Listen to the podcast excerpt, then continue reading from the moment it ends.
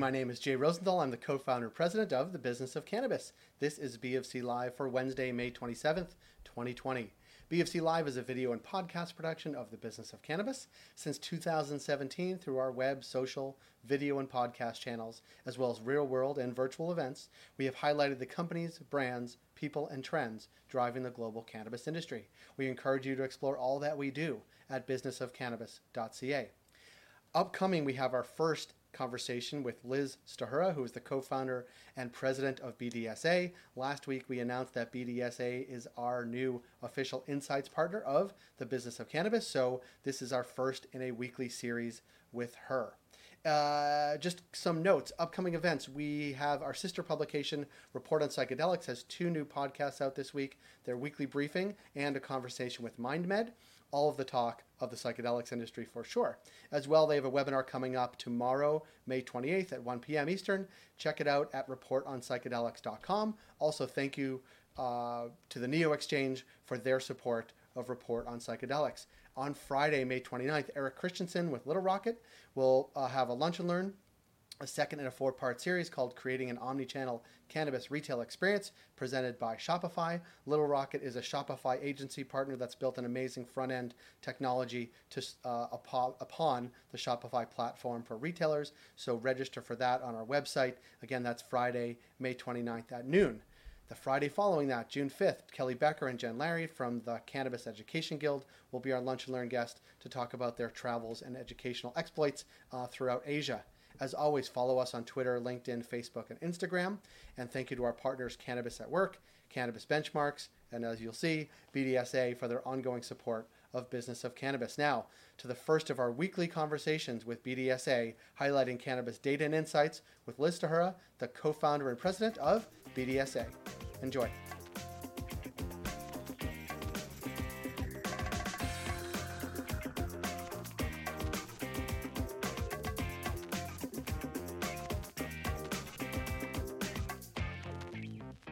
Liz Stahura, thanks for being here. Hi, Jay. Thanks for having me. It seems like we're going to do this every couple of hours because last night you gave a, a great presentation as part of uh, our relaunch of Cannabis Forward in a fully virtual environment. So thank you for being here uh, again this morning. And it's even earlier this morning where you are. So, so thank you for doing that. And, and this is actually the, this is sort of the first one we're going to do as BDSA as the um, official insights partner of the business of cannabis. So this is so exciting, and thank you for being here again. Yeah, absolutely. Uh, one of the th- uh, many of the things you, I, we could go over and over and over all the things you talked about last night because every point I was like taking notes furiously. But a couple of things I wanted to run through because I thought it really struck me as both super insightful but also important to the sector overall and Canada specifically. You mentioned um, the overall size of the cannabis industry that you guys are projecting through 2025 and where that fits in the global scheme as well. Talk a little bit about that because I found that exciting. Yeah, absolutely. So, uh, as one of the many layers of data and insights that we bring to the table are our global forecasts and uh, market modeling.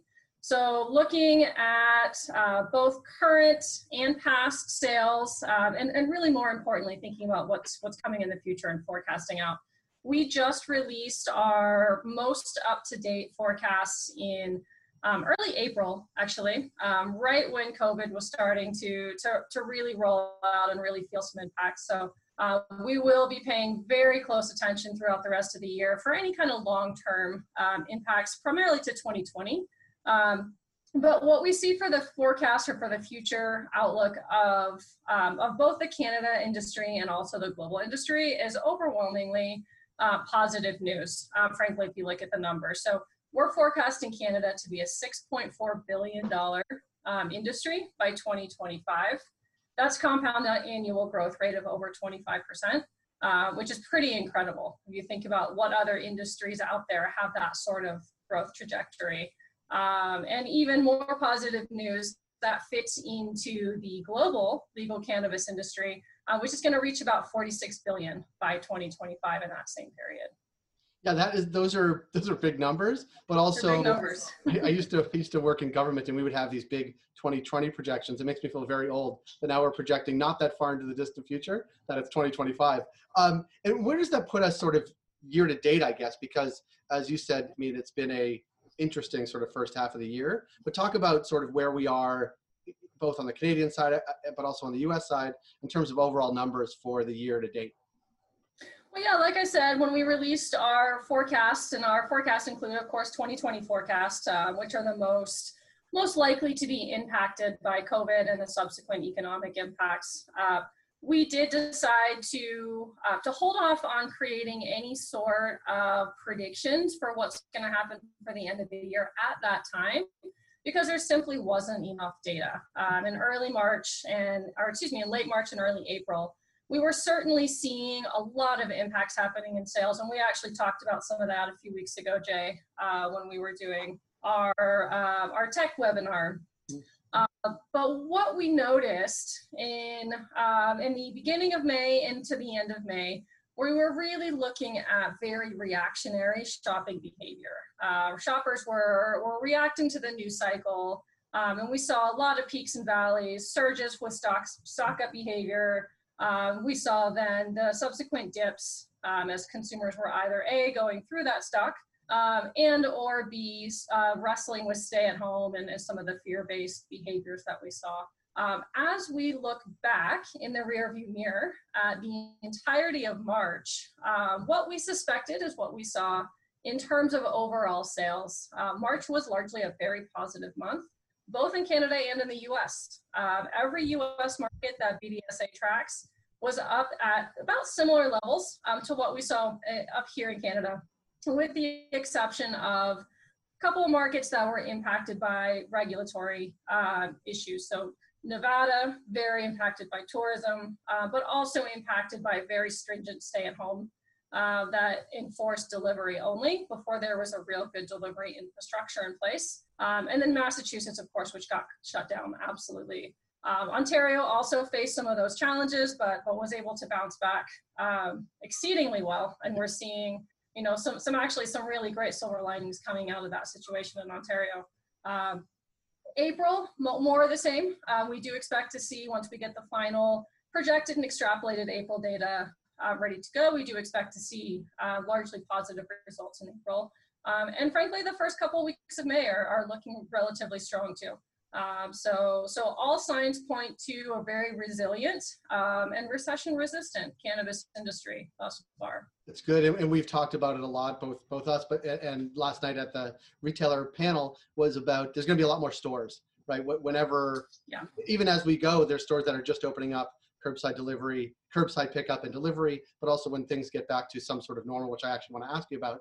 Um, you know, there'll be more stores in people's neighborhoods, which which I expect will drive people to make their first purchase in their neighborhood, which is exciting. And I think you know as we go, we'll see those numbers reflected not only in Ontario, but but that impacts greatly sort of what's happening here in Canada, uh, sort of big picture. But when we first chatted at Lunch and Learn a couple, maybe a month ago, you talked about how um, current behavior in the midst of COVID uh, and crises overall generally don't start new trends, but they accelerate trends that are already there, and maybe in the Canadian in the cannabis realm, sort of put the, the real world on top of cannabis and the cannabis just becomes more like every other shopping experience. Talk a little bit about that because um, certainly you know people in our realm and the, and the cannabis industry here have really shifted to online purchases and delivery or curbside pickup. Talk a little bit about that, what you're seeing. Yeah, absolutely. And you summed it up nicely, Jay. I mean, what, what we really are seeing is an exacerbation of trends that were already starting and a continuation of trends that happen in other industries. Uh, so cannabis is unique, it is special, it is different, uh, and it is also a retail business. Uh, and shoppers tend to behave like shoppers um, in a variety, the same kind of variety of situations. Uh, but what we're seeing um, from the early surges again in March that we were talking about and that we've spoken about earlier, uh, we're starting to see both a return to what we're saying um, as the new normal uh, and also a continuation of some of these behaviors. So when we think about that stock up behavior, we're still seeing elevated basket sizes. We are still seeing less traffic in stores, and of course, this varies region by region based on uh, on regulations and, and what's allowed in store traffic. But we're starting to see that curve start to shift back down towards more normal levels uh, to what we've seen in the past. So we do expect that stock up behavior to, to slowly flatten that curve, um, if I could use the, the COVID term. Um, but what we're seeing continue to trend upwards, and again, this is what we expected to see. This was our hypothesis early in March, is the shift towards different fulfillment options. And in particular, as you mentioned, those online fulfillment options. Um, so we've been watching a, uh, a sample of stores in California, actually, and we chose that sample uh, because they already had all three fulfillment options to be able to understand what that shopping, or excuse me, what that distribution of, of fulfillment options look like uh, within those stores. And what we found, as we expected, uh, we did see a surge in online pickup and click and collect, um, as opposed to store traffic once that as that was mandated. And then we also saw increases in delivery.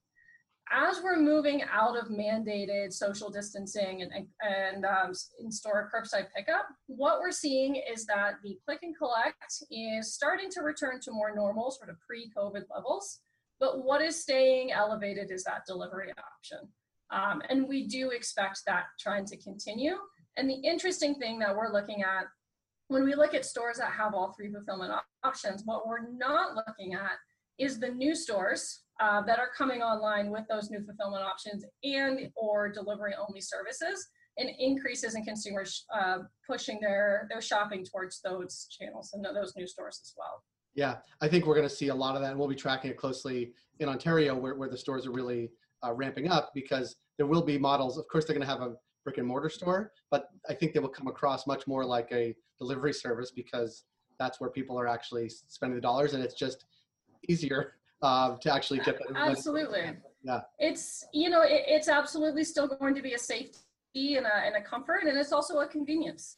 Um, you know, as I mentioned earlier, looking at those that sample of stores, just to give you some numbers, since we do love data. Uh, so the first two months, or excuse me, the first two weeks of March, uh, the, that sample of stores saw about 6% of their total sales coming from delivery. By the first two weeks of May, it was at 16%. Uh, so it's pretty significant growth mm-hmm. and sustained over those, uh, those, those eight, eight or 10 weeks period. Yeah, it's also, I mean, just from an operational perspective, from a retailer, just easier to retain that customer and be in constant contact with them if they've ordered online right? It's, it's absolutely, and ironically so, because you know cannabis is such a human touch industry. We rely on our bud tenders, and rightly so, and the experts of our store staff, and that interactive experience. So it's really interesting to watch these retailers uh, get innovative and shift their strategies uh, to be able to maintain that relationship with their customer and really keep that brand experience that their customer expects and wants and that community feel um, just through different platforms and through a, a different method of, uh, of communication. Well, there's there was one that just launched here called Toke Text. So it's like you get a text every day with a special. How many do you want? One, two, or three? You text back, and that's how you get delivered to your door. So it's mean, the, the innovation's happening uh, really quickly. Um, Liz, I really appreciate uh, you being with us last night, being with us this morning, and always the insight that you guys bring. And that's why we are so keen to have you guys as our insights partner because uh, this on a weekly basis is going to make. Um, I mean, it's important that our audience gets smarter, but also as we get smarter, it's, it's just uh, it's a good habit to be in on a regular basis to just learn and learn and learn. So thank you so much for sharing. Absolutely. Well, it's a real pleasure. Always fun to chat and really looking forward to sharing uh, more insights with y'all. Great. Thanks, Liz. Thank you, Jay.